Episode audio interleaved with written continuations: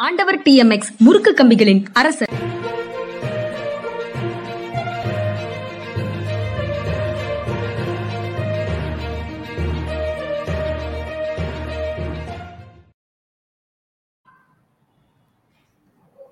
வணக்கம். இது மனிதா மனிதா அரசியல் திறனாய்வாளர் ஓய்வு பெற்ற ஐஏஎஸ் அதிகாரி திரு. பாலச்சந்திரன் அவர்களை வரவேற்பதில் பெரும் மகிழ்ச்சி. வணக்கம் சார். வணக்கம். அஹ் சார் நேற்று பேசியதனுடைய தொடர்ச்சியாக ஒரு செய்தி பொங்கல் தொகுப்புல கரும்பை சேர்த்து விடுங்கள் அப்படின்னு தலைவர்கள் வலியுறுத்தி இருக்கிறாங்க கரும்பு கொள்முதலை செய்து செய்யுங்க அரசு செய்யணும் அப்படின்னு விவசாயிகள் சாலை மறியல் நடத்தியிருக்கிறாங்க கடலூர் திருவாரூர் பகுதிகளில். முதல்ல அதுல இருந்தே தொடங்கலாமா சார். நீங்க நேற்றே சொல்லிட்டீங்க கரும்பையும் சேர்த்துட்டீங்கன்னா விவசாயிகள் மகிழ்ச்சி அடைவார்கள் அப்படின்னு நேற்றே நீங்க சொல்லிட்டீங்க அஹ் அதை ஏன்னா, ஒட்டி அந்த தான் அரசு அரசு நிச்சயமா கொள்முதல் பண்ணுங்கிற நம்பிக்கையில அதிகமான நிலத்துல வந்து கரும்பு பயிரிடப்பட்டுருச்சு. அதனால வந்து மார்க்கெட் ஸ்லங்கிஷ் ஆயிரும். அந்த இது இது பண்ணா ப்ளஸ் பொங்கலுடைய அடையாளம் கரும்பு. அதனால இவ்வளவு கொடுக்குறவங்க கரும்பையும் சேர்த்து கொடுத்துடலாம். சேர்த்து கொடுத்துடலாம். அதுக்கப்புறம் சார் அந்த பண்டிகைகளை எச்சரிக்கையுடன் கொண்டாடுங்கள் அப்படின்ற வேண்டுகோள் வருது அரசு தரப்புல இருந்து கொரோனா காரணமாக. சபரிமலையில வரக்கூடிய சபரிமலைக்கு வரக்கூடிய பக்தர்கள் அச்சப்பட வேண்டாம்னு அங்க உண்டான நல்வாழ்வு அமைச்சர் சுகாதார அமைச்சர் வீணா ஜார்ஜ் சொல்றாங்க கேரளாவை மினிஸ்டர் ஹெல்த் மினிஸ்டர். கூட்டம் கூடும் இடங்களுக்கு செல்வதை தவிருங்கள் அப்படின்னு இந்திய டாக்டர்கள் சங்கம் சொல்லுது. உலக நாடுகளை மிரட்டும் புதிய வகை கொரோனா குறித்து இந்தியா கவலைப்பட தேவையில்லை அப்படின்னு இங்க உள்ள வேறு சில அறிஞர்கள் சொல்றாங்க. அதாவது இன்றைக்கு ஒரே நாளிதழில் இருக்கக்கூடிய வெவ்வேறு செய்திகள் ஒன்றுக்கொன்று முரண்பட்டதுன்னு சொல்ல முடியாது. ஆனா வெவ்வேறு விதமாக இருக்கு. கவலைப்பட வேண்டியதில்லைன்னு நம்பிக்கை ஊட்டும் விதமாக சிலரும் கேர்ஃபுல்லா இருங்க அப்படின்னு சொல்றதுமாக செய்திகள் இருக்கு. அதை எப்படி நாம புரிந்து கொள்வது? அதாவது சீனா வந்து அளவுக்கு மீறி லாக்டவுன் பண்ணிட்டதுனால அவங்களுடைய இம்யூனிட்டி வந்து ரொம்ப குறைச்சலா இருக்குன்னு சொல்லி சொல்றாங்க. அது ஒரு காரணம் இது மாதிரி பரவுறதுக்குன்னு இந்த கொரோனா வேரியண்ட் வந்து மிக வேகமாக பரவும். ஆனா அஹ், உயிர்கொல்லியாக இருக்காது அப்படின்னு சொல்லி சொல்றாங்க. அதை பத்தி இன்னும் உறுதியான தகவல் வரல. ஒரு தரப்பு சொல்றாங்க. இந்தியாவில் வந்து முதல் வே- அலையிலையும் இரண்டாவது அலையிலையும் ஏகப்பட்ட குளறுபடிகளை இந்த ஒன்றிய அரசு பண்ணுச்சு. ஆனா அதுக்கப்புறம் வந்து முடிச்சுக்கிட்டு இது வந்து இப்போ போதுமான அளவு வந்து வேக்சி இது வேக்சினேஷன் நடந்திருக்கு. பூஸ்டர் தான் அதிகமாக நடக்குது. செகண்ட் டோஸ் வரைக்கும் வேகமாக நடந்திருக்கு. அதனால இந்த மாஸ் இம்யூனிட்டி இருக்குல்ல அது வந்து வந்துருச்சு இந்தியாவில் அப்படின்னு சொல்லி ஃபீல் பண்றாங்க. அது விவரம் தெரிஞ்சவங்க ஃபீல் பண்றாங்க. அதனால போதுமான முன்னெச்சரிக்கை நடவடிக்கைகள் எடுத்துக்கிட்டா இது வந்து ரொம்ப பாதிக்காது. அந்த முகக்கவசம் அணிவதுங்கிறது ரொம்ப முக்கியம். சோஷியல் டிஸ்டன்சிங் இப்போதைக்கு வந்து இவங்க சோஷியல் டிஸ்டன்சிங் பற்றி பேச மாட்டேங்கிறாங்க. ஏன்னா சோஷியல் டிஸ்டன்சிங் ஆரம்பிச்சிட்டா அடுத்து ஒவ்வொரு ஃபேக்டரியிலும் எத்தனை பேர் வேலை பார்க்கணும் அதுன்னு சொல்லிட்டு எக்கச்சக்கமாக வந்துடும் இன்னும் ஒருவேளை அதிகமாக பரவ ஆரம்பித்து விட்டால் அப்படிப்பட்ட கட்டுப்பாடுகளை கொண்டு வர வேண்டிய நிலை தோன்றலாம். ஆனால் அது வரைக்கும் வந்து தேவையில்லைன்னு தான் நினைப்பாங்க மக்கள். ஆனா அந்த முதல் கொரோனாவின் போது வந்த திடீர் அறிவிப்புகள் எதுவும் வராது இப்போ. அப்படி கொண்டு வரக்கூடிய தைரியம் மோதிக்கு இருக்காது. கொண்டு வந்து எவ்வளவு கஷ்டப்பட்டாருன்னு அவருக்கு தெரியும். அதனால மறுபடியும் அப்படிப்பட்ட அறிவிப்பு வந்து அவர் கொடுக்க மாட்டார் போதுமான முன்னறிவிப்பு தான் கொடுப்பார். போதுமான அளவு இடைவெளி கொடுத்து தான் அறிவிப்பு வரும். வர்றது. அப்புறம் சார் நேற்று கனிமொழி இன்று கமலஹாசன் ராகுல் காந்தியினுடைய இந்திய ஒற்றுமை பயணத்தில் தங்களை இணைத்துக் கொண்டவர்கள். நேற்று கம கனிமொழி ஹரியானால நடந்த நடைப்பயணத்தில் தன்னை இணைத்துக் கொண்டார். கமலஹாசன் இன்று டெல்லிக்கு வரும்போது இணைந்து கொள்கிறார் அப்படின்னு செய்தி சொல்லுது. ஒருவேளை காலையிலேயே டெல்லி எல்லைக்குள்ள வந்திருக்கோம் கமலஹாசன் இணைஞ்சிட்டாரா இல்லையாங்கிறத நான் இப்போது செய்தியில பார்க்கல. நாளிதழில் படித்த செய்தியை வச்சே தான் நான் சொல்றேன். ஒரு இந்தியாவின் பன்முகத்தன்மையை கொண்டாடுற ஒரு பயணத்துல நான் பங்கேற்பது குறித்து எனக்கு உண்மையிலேயே மகிழ்ச்சி அப்படின்னு கனிமொழி நேற்று சொல்லியிருந்தாங்க. நீங்க எப்படி பார்க்குறீங்க நேற்று கனிமொழி சென்றது தங்கள் கொள்கை நிலைப்பாட்டின் உறுதியை காண்பதற்காக காண்பிப்பதற்காக. ஏற்கனவே அவங்க வந்து ரொம்ப உறுதியாக வந்து காங்கிரஸ் கூட நிற்கிறாங்க பன்முகத்தன்மை காப்பாற்றப்பட வேண்டும் அப்படின்னு சொல்லி சொல்றாங்க. அந்த உறுதிப்பாட்டை இன்னும் உறுதிப்படுத்துவதற்காக கனிமொழி சென்றிருக்கிறார் என்று கொள்ளலாம். கமலஹாசன் அவர்கள் தனக்கு கிடைத்த வாய்ப்பாக இதை பயன்படுத்திக் கொள்கின்றார். அப்படித்தான் நான் இன்றும் எண்ணுகின்றேன். அப்படித்தான் நான் இன்னைக்கு நினைக்கிறேன். சரி அதாவது இந்த மாதிரி ஒரு இதில் ஒரு வசதி என்னன்னா ஒன்று இந்த டேக் ஆஃப் ஸ்டேஜ்னு சொல்லுவாங்க எக்கனாமிக்ஸில் அது மாதிரி இந்த ஊர்வலம் வந்து எப்பயோ டேக் ஆஃப் ஸ்டேஜுக்கு போயிடுச்சு அதனால இப்ப எல்லாருமே வந்து சேர்ந்துக்கணும்னு சொல்லி ஆசைப்படுவாங்க. அது ஒரு நல்ல நல்ல நிகழ்வு அது. இந்த மதில் மதில் மேல் பூனைகளா இருக்கிறவங்க எல்லாருமே வந்து இந்த பக்கம் வந்துருவாங்க. திரு கமல்ஹாசனை தனிப்பட்ட முறையில் மதில் மேல் பூனையா நான் நினைக்கல. அவருடைய தனிப்பட்ட முறையில் அவர் வந்து கட்சி ஆரம்பிக்கிறதுக்கு முன்னாடி அவர் பேசின கருத்துக்கள்லாம் சொல்லி பார்க்கும்போது சிந்தனையாளர் முற்போக்கான சிந்தனை உள்ளது தெரியுது. அதனால இப்படிப்பட்ட தான் அவருக்கு இயல்பானது. இயல்பானது. அதுதான் இயல்பானது. அரசியல்ல இயல்பானதை தான் செய்வார்கள் என்று எந்த கட்டாயமும் இல்லை. கட்டாயமா இல்லை. இவர் வந்து இன்னைக்கு அது ஒரு வாய்ப்பு கிடைச்சிருக்கு. தனக்கு ஒத்த இயைந்த ஒரு கருத்துக்களோட போறதுக்கு வாய்ப்பு கிடைச்சிருக்குன்னு சொல்லி போனார்னா அவரை வாழ்த்துவோம்.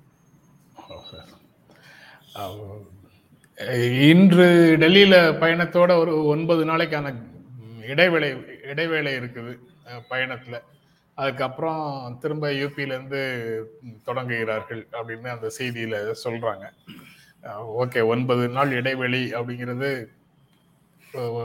எல்லாருக்கும் ரிஃப்ரெஷ் பண்றதுக்கா? அல்லது இந்த கிறிஸ்மஸ் நியூ இயர் சமயத்துல அந்த பயணத்தை நடத்த வேண்டாம் அப்படின்னு சொல்லி தள்ளி வச்சிருக்கிறாங்களாங்கிறது பார்க்கலாம். அதுக்கப்புறம் சார் அதுக்காகத்தான். யோசிக்கிறேன். கிறிஸ்துமஸ் நியூ இயர் பயணம். அதே சமயம் இந்த கொரோனா சமயத்துல அவங்க விடுத்த அச்சுறுத்தல்களுக்கும் இது ஒரு பதிலா இருக்கும் பதிலாக இந்த ஒன்பது நாளைக்குள்ள என்ன சுச்சுவேஷன் வந்து தெளிவாயிரும். ஒன்பது நாளைக்குள்ள கும்பமேளா எப்ப நடத்தலாம்னு அவங்க எல்லாம் திட்டம் போட்டுட்டு இருப்பாங்க. அந்நேரம் அதையும் சுட்டி காட்ட முடியும். சுட்டி காட்டுறோம் காங்கிரஸ்ங்கிறது ஒரு சிந்தனை முறை. வாழ்க்கை முறையும் கூட வெறும் அரசியல் கட்சி இல்ல. பாரதிய ஜனதா கட்சியும் காங்கிரஸும் வெவ்வேறு சிந்தனைகளை கொண்டவை வெவ்வேறு வாழ்க்கை முறைகளை கொண்டவை அப்படின்னு சொல்றாரு. பாரதிய ஜனதா கட்சி வெறுப்பின் சந்தையோ வெறுப்பின் சந்தைக்கும் அன் காங்கிரசினுடைய அன்பு கடைக்கும் இடையிலான வேறுபாட்டை உணர்ந்து கொள்ள வேண்டும் அப்படின்னு ராகுல் காந்தி பேசுறாரு சார். நம்ம திரும்ப பல்வேறு வடிவங்கள்ல பல்வேறு செய்திகள்ல இதே கருத்தை நம்ம இங்க பேசிக்கிட்டே தான் இருக்கிறோம். நமக்கும் அதுதான் இஷ்யூ ராகுல் காந்தி இப்படி சொல்லியிருக்கிறாரு. திரும்பவும் இப்ப கிளைமேக்ஸ்ல டெல்லி வரும்போது சொல்றாரு. காங்கிரஸுடைய பலமும் பலவீனமும் அதுதான். அது வந்து பன்முகத்தன்மை கொண்டது. நாங்க இதில் படிக்கும்போது குன்னார் மிர்தால் அப்படின்னு சொல்லி ஏஷியன் டிராமான்னு சொல்லி ஒரு புத்தகம் எழுதினார். The poverty of Asian nations அவர் ரொம்ப நோபல் பரிசு வாங்கின மிகப்பெரிய சிறந்த அறிஞர். அவர் ரொம்ப அழகாக எழுதினார் Congress was not Congress is not a political party it is a political system அப்படின்னு சொல்லி எழுதினார். ஏன்னா எக்ஸ்ட்ரீம் ரைட்ல இருந்து எக்ஸ்ட்ரீம் லெஃப்ட் வரைக்கும் எல்லாருமே அது காங்கிரஸ் வந்து எல்லாரையும் அகாமடேட் பண்ணுச்சு. ஏன்னா அவங்க என்ன நினைச்சாங்கன்னா எல்லாரையும் சேர்த்து தான் கூட்டு போக முடியும் இந்த நாட்டுடைய வளர்ச்சிக்கு. அப்படின்னு சொல்லி. அதனாலதான் இவர் வந்து மகாத்மா காந்தி வந்து பொருளாதார பிரச்சனை எடுக்க மாட்டேன்னார் இப்ப பொருளாதார பிரச்சனை எடுத்துட்டேன்னா மக்கள் செதறுண்டு போயிடுவாங்க ஒற்றுமை இருக்காதுன்னு. செதறுண்டு போனாலும் பரவாயில்லன்னு பொருளாதார பிரச்சனை எடுத்திருக்கணும். எடுத்திருந்தா சுதந்திரம் இன்னும் ரொம்ப மீனிங்ஃபுல்லா இருந்திருக்கும். அது வேற விஷயம். காங்கிரஸ்லயும் அதே மாதிரி இருக்கிறதுனாலதான் காங்கிரஸ் பார்ட்டியை பொறுத்த மட்டும் நான் ஒன்று பார்த்துருக்கேன். There radical in policy pronouncement and conservative in programme implementation implementation கொள்கை முடிவில் தீவிரமாக இருப்பார்கள். அதை அமல்படுத்துவதில் சற்று தாமதமாக அமல்படுத்தப்படும். ஏன்னா அங்கேயே உள்ள இடைஞ்சல்கள்லாம் அவங்களுக்கு அதிகமா இருக்கும். ஆனால் காங்கிரஸ் மாதிரியான ஒரு பார்ட்டி இந்த இந்த கொள்கை உடையவர்களாக காங்கிரஸ் நடைமுறைப்படுத்தினால் ஏன்னா காங்கிரஸ்லையும் பெருச்சாளிகளும் ஊழல் பெருச்சாளிகளும் நிச்சயமாக இருந்தார்கள். இன்னும் இருக்க போகின்றார்கள் என்ற அச்சமும் எனக்கு உண்டு. ஆனால் தலைமை இப்படி தெளிவாக இருக்கும் பொழுது அவர்களை களையக்கூடிய ஆற்றல் அந்த தலைமைக்கு இருக்கும் அப்படின்னு நான் நம்புறேன். இன்னைக்கு பெஸ்ட் பெட் இந்த பிஜேபி மாதிரி ஒரு பார்ட்டியை பார்த்து இன்னைக்கு பெஸ்ட் பெட் நாட்டுக்கு வந்து காங்கிரஸ் தான்.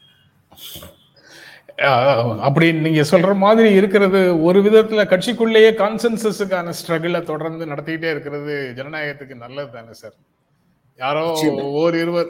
ஓர் இருவருடைய ஆணைகளுக்கு எல்லாமே கட்டுப்பட்டு போறதுக்கு பதிலாக ஒவ்வொரு கொள்கை முடிவையும் கட்சிக்குள்ளேயே கொண்டு வருவதற்கு ஒரு கான்சென்சஸ் கருத்தொற்றுமை தேவைப்படுகிறது அப்படிங்கிறது நல்லது தானே நல்லதுதான். இப்போ விபி சிங் நீங்க பாருங்க அந்த அந்த அந்த ஒரு இது வந்து டிசிப்ளின் இன்னும் ரொம்ப ரொம்ப அதிகமா இருந்தது. தேவிலால் அவரை வந்து தேவிலால் டெப்டி பிரைம் மினிஸ்டர் இவர் பிரைம் மினிஸ்டர் தேவிலால் எல்லாருக்கும் முன்னாடி சொல்றாரு இன்னும் கொஞ்சம் முதுகெலும்போட நடந்துக்கணும் அப்படிங்கிற சிங் அவர் சிரிச்சுக்கிட்டே சரி சரி. அப்படிங்கிற அந்த முதுகெலும்புங்கிறது மற்றவங்களை கலந்தாலோசிக்காமல் தன்னிச்சையாக தான் சரி என்ற முடிவை ஒரு தலைமை எடுக்கணுங்கிற எதிர்பார்ப்புல இருந்து வருது. அதனால டைம்ஸ் ஆஃப் இந்தியால நேரம் கார்ட்டூன் போடுவாங்க. விபி சிங் நடந்து போவாரு. அவர் முதுகெலும்பு வந்து அவர் தலைக்கு மேல நீட்டிட்டு இருக்கும். முதுகெலும்போட போனேன் பட் அந்த அந்த பார்வை வந்து இன்னைக்கும் பல அமைப்புகள்ல ஜனநாயக ரீதியான அமைப்புகள்ல கூட தலைவர்னா எப்படி இருக்கணும் ஒரு வலிமையான தலைவர் ஒரு உறுதியான தலைவர் அப்படின்ற மாதிரியான சிந்தனை இருக்கத்தானே செய்யுது. இல்லைங்க இருக்கணும் தலைவர். நான் என்ன நினைக்கிறேன்னா தலைவர் வந்து மற்றவர்களை புறந்தள்ளிட்டு தன்னுடைய கருத்துக்களை மட்டுமே சொல்லிட்டு இருக்கக்கூடாது எல்லோருடைய கருத்துக்களையும் முதல்ல கேட்கணும். எல்லோருடைய கருத்துக்களையும் கேட்டுட்டு அதுக்கப்புறம் இறுதியா வந்து எல்லாத்தையும் அலசி ஆராய்ஞ்சு பார்த்துட்டு okay this is my decision அப்படின்னு சொல்லணும். அந்த டெசிஷனுக்கு மாறாக இருந்தவர்களும் ஒத்துழைக்க வைக்கணும். அதுதான் தலைமையுடைய பண்பு. சரி. இங்கே இங்க வந்து சாதியாலும் மதத்தாலும் மக்களை ஏமாற்ற அனுமதிக்க மாட்டோம் அப்படின்னு ஸ்டாலின் வந்து நேற்று கிறிஸ்துமஸ் விழாவில் பேசும்போது சொல்லியிருக்கிறாரு.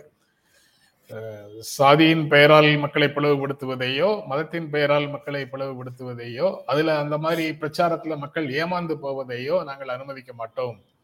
நாங்கள் எல்லாரையும் ஒரே மாதிரி தான் பார்க்குறோம் ஒன்றே குலம் ஒருவனே தேவன் என்பதை திராவிட முன்னேற்ற கழகத்தினுடைய முழக்கமாக அண்ணா கொண்டு வந்துட்டாரு. எங்களுக்கு அதுதான் கொள்கை. எந்த மதத்துக்கும் எதிரானவர்கள் அல்ல நாங்கள் அப்படிங்கிறத மீண்டும் வலியுறுத்தி இருக்கிறார் கிறிஸ்தவ விழா ஒன்றில் பங்கேற்று கொண்டு எந்த மதத்திற்கும் நாங்கள் எதிரானவர்கள் அல்ல அப்படிங்கிற கருத்தையும் அவர் சொல்றாரு. திமுக இந்துக்களுக்கு விரோதமான கட்சி திமுக நாத்திய கட்சி அப்படின்னு களத்துல வந்து பிரச்சாரங்களை பாரதிய ஜனதா கட்சியும் அதனுடைய ஆதரவு அமைப்புகளும் முன்னெடுத்துட்டு போற சமயத்துல மீண்டும் மீண்டும் திமுக தரப்புல இருந்து இந்த கருத்துக்களை வலியுறுத்திக்கிட்டே இருக்கிறாங்க. நீங்க எப்படி பார்க்குறீங்க? அவ வலியுறுத்த வேண்டிய கட்டாயத்தில் இருக்காங்க. ஏன்னா அவங்க போய் பிரச்சாரம் பண்றாங்க இல்ல. இப்ப திமுக நாத்திய கட்சி திமுக இப்படி மட்டும் இல்ல. கலைஞர் காலத்துல இருந்தே கோயில் குடமுழுக்கு நடத்த பெறாத கோயில்களுக்கு குடமுழுக்கு நடத்த பெறது வந்து அவர் வந்து இடைஞ்சல் பண்ணல.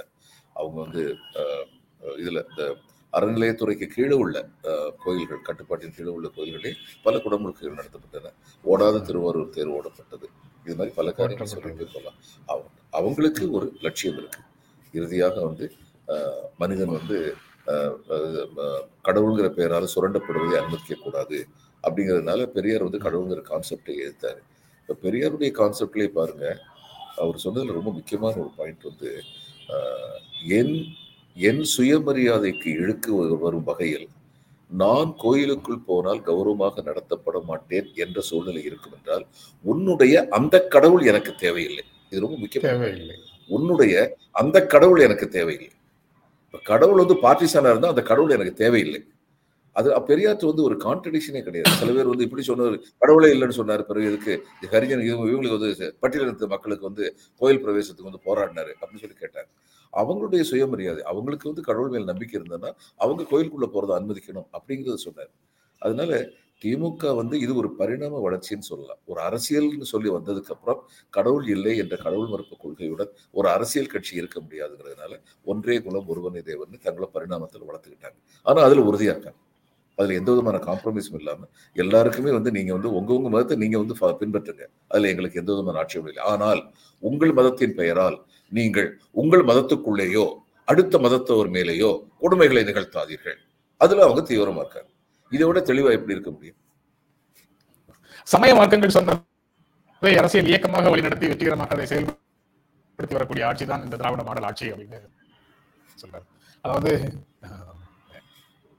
கட்சியினுடைய கொள்கைகளே எல்லாருக்கும் எல்லாம்ங்கிற மாதிரியான கொள்கையே சமய மார்க்கங்கள் சொன்னது அப்படின்னு சொல்றாரு. அதே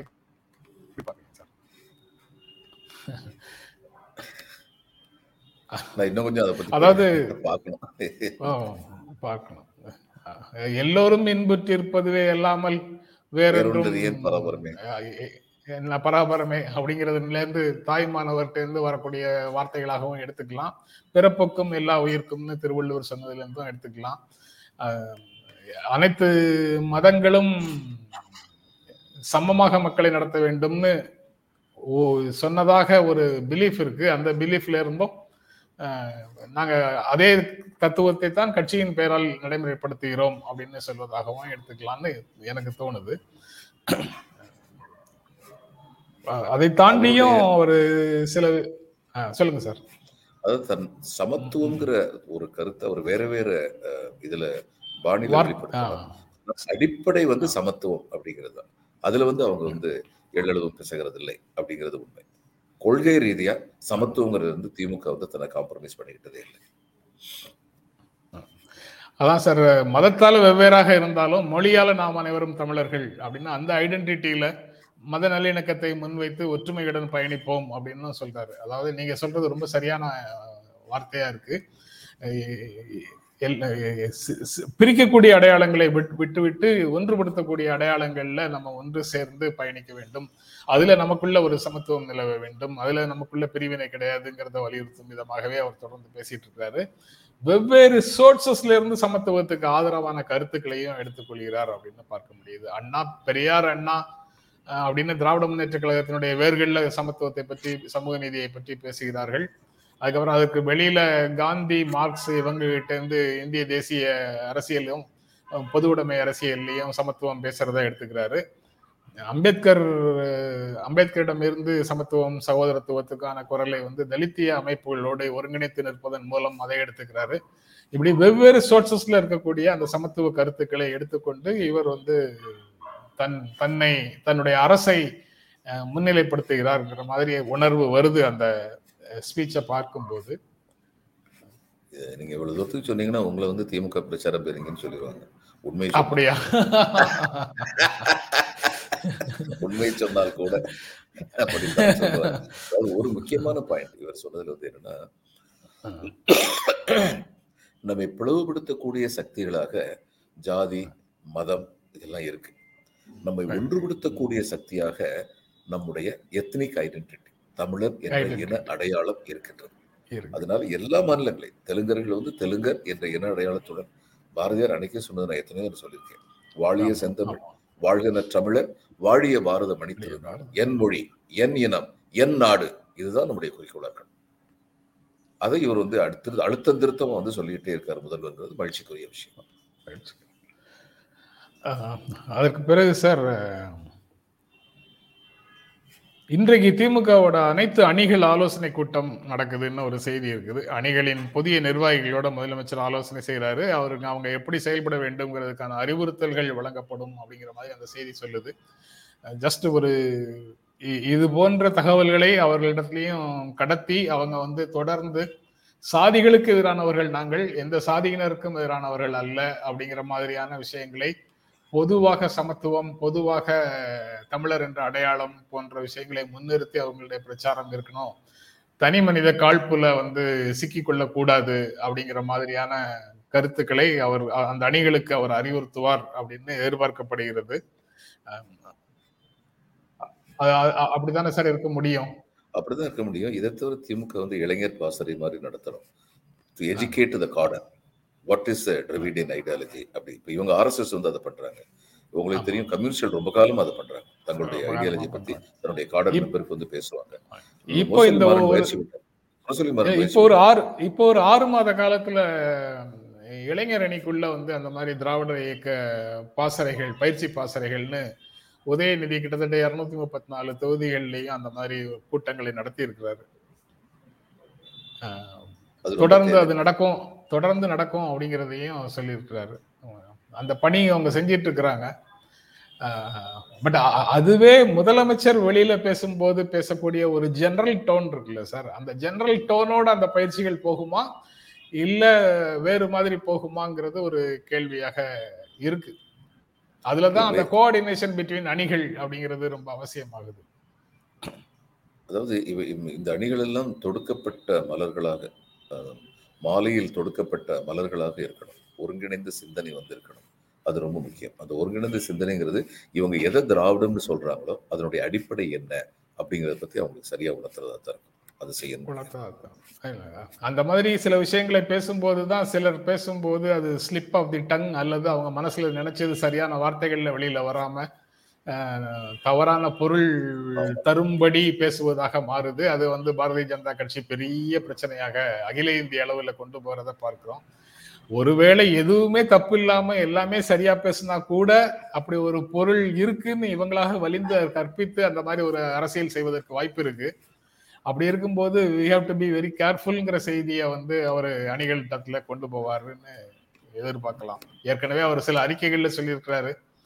சாக்கடையில விழுந்து எழுந்துட்டு வர்ற உருவம் சிலுப்பு தான் நம்ம மேல சேறுபடும் அந்த மாதிரி இடங்கள்ல நம்ம ஒதுங்கி போவது நல்லது அப்படின்னு சொல்லியிருக்கிறாரு. ஸோ எந்த விஷயங்கள்ல ஒதுங்கி போகணும் எந்த விஷயத்துல பதிலடி கொடுக்கணுங்கிறது தொடர்பான சிந்தனை பயிற்சியும் அதுக்குள்ள அவசியமாகுது அணிகளுக்குள்ள.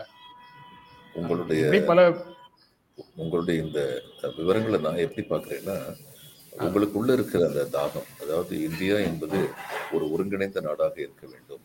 ஒரு பன்முகத்தன்மை கொண்ட நாடு என்ற உண்மை உணரப்பட்டு இந்தியாவில் the willing association of all its citizens to be part of India அதுதான் இந்தியாவின் உண்மையான வலிமை.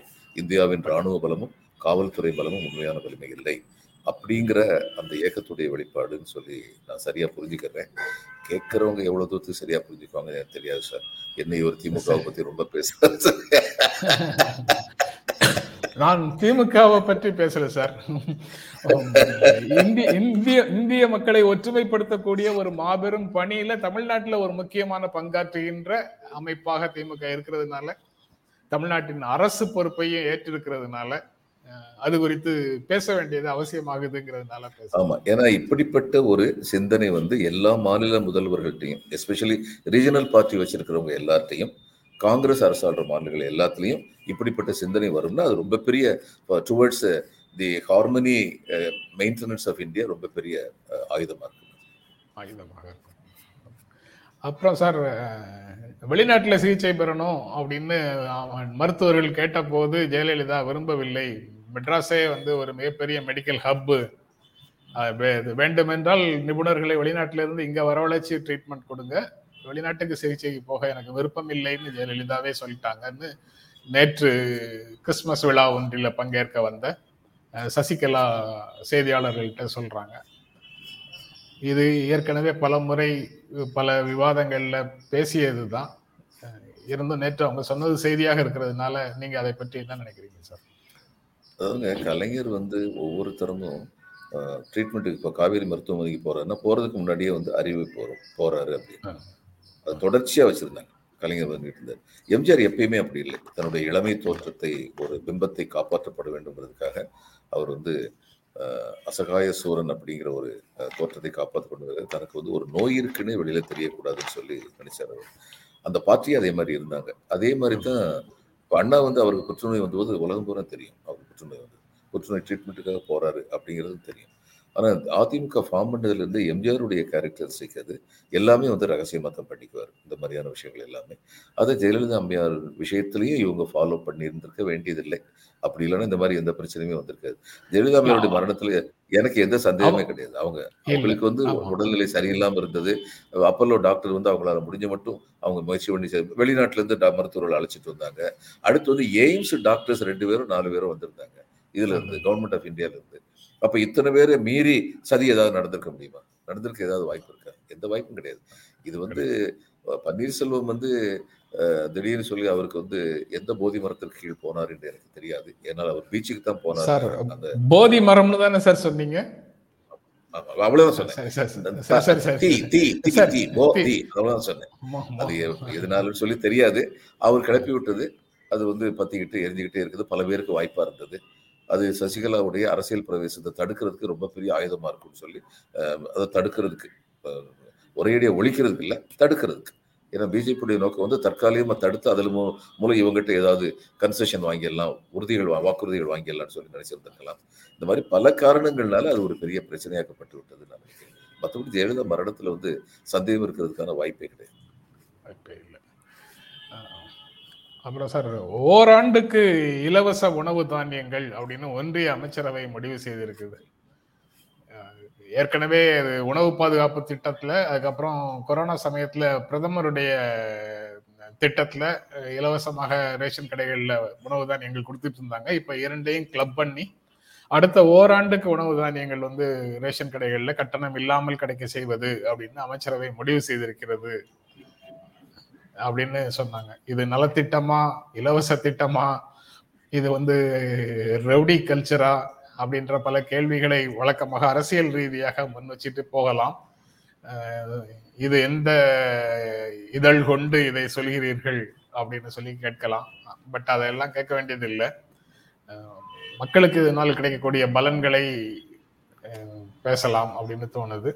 ஏற்கனவே ஒரு காக்டைல் அவங்க வந்து முயற்சி பண்ணிட்டு இருக்கிறாங்க அதீதமான தேசபக்தி இந்துத்துவம் பிளஸ் மக்கள் நலத்திட்டங்கள்னு ஒரு காக்டைல் வந்து அவங்களுடைய வெற்றிக்கான ஃபார்முலாவாக செ- செயல்படுத்திட்டு இருக்கிறாங்க அதுல நலத்திட்டம் வந்து இன்னும் ஓராண்டுக்கு எல்லாமே இலவசம்.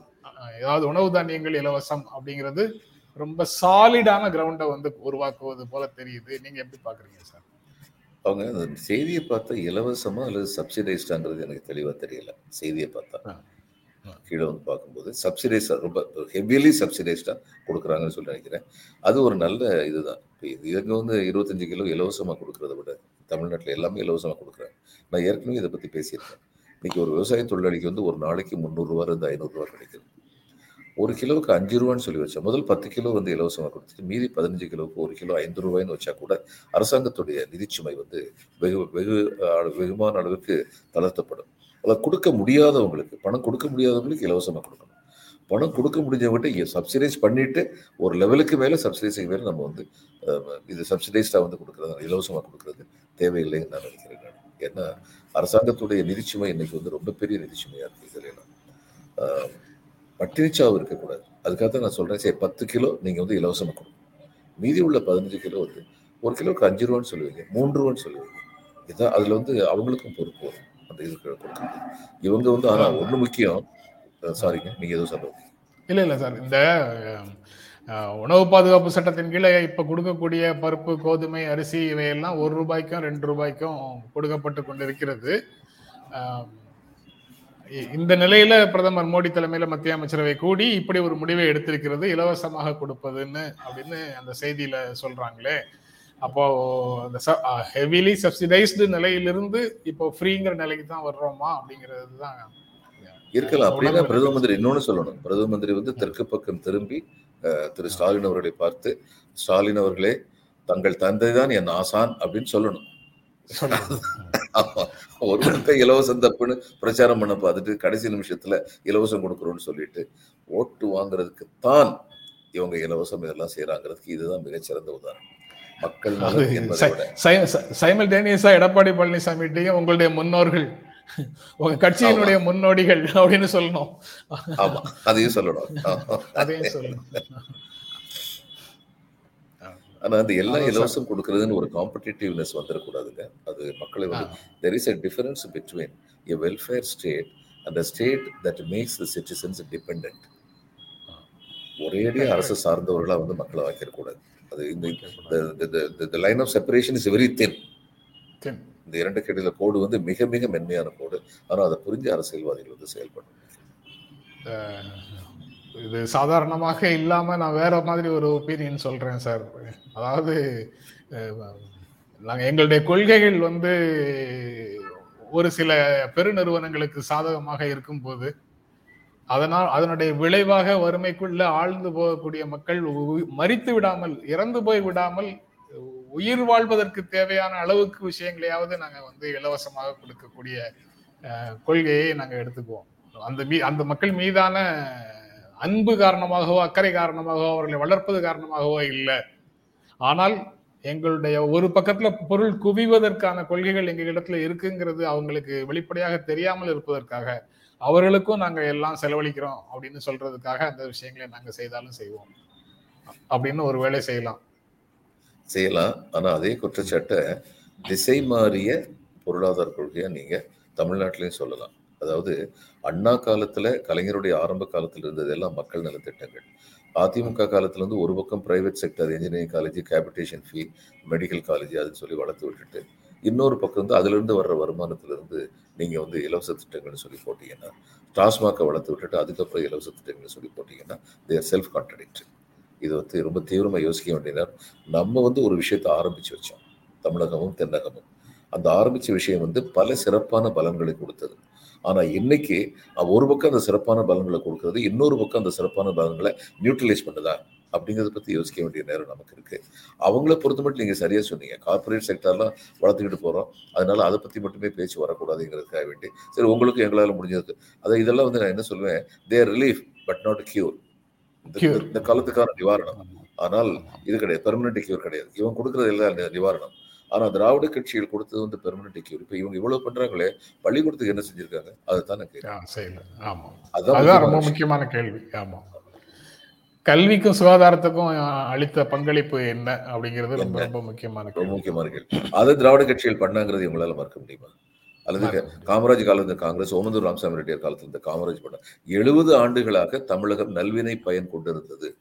இதுல வந்து ச- இது காம்ப்ரமைஸ் பண்ணாத ஆட்சிகள் எழுபது வருஷம் இன்னைக்கு வரைக்கும் நடந்துகிட்டு இருக்குங்கிறது ரொம்ப பெரிய விஷயம். சரி சார் நிகழ்ச்சி நிறைவு செய்யலாமா? இன்னும் ஒரே ஒரு கேள்வி ஜீரோ. அவர்களை கேட்டுக்கலாமா? சித்திக் காப்பான் இரண்டு வருடங்களாக சிறையில் இருந்த சித்திக் காப்பான் இரண்டு வருட சிறைவாசத்துக்கு பிறகு நேற்று ஜாமீன் கொடுத்திருக்கிறாங்க அலகாபாத் நீதிமன்றத்தில் அவருக்கு. ஏற்கனவே உச்சநீதிமன்றத்தில் யுஏபிஏ வழக்கில் பிணை வழங்கியிருந்தது.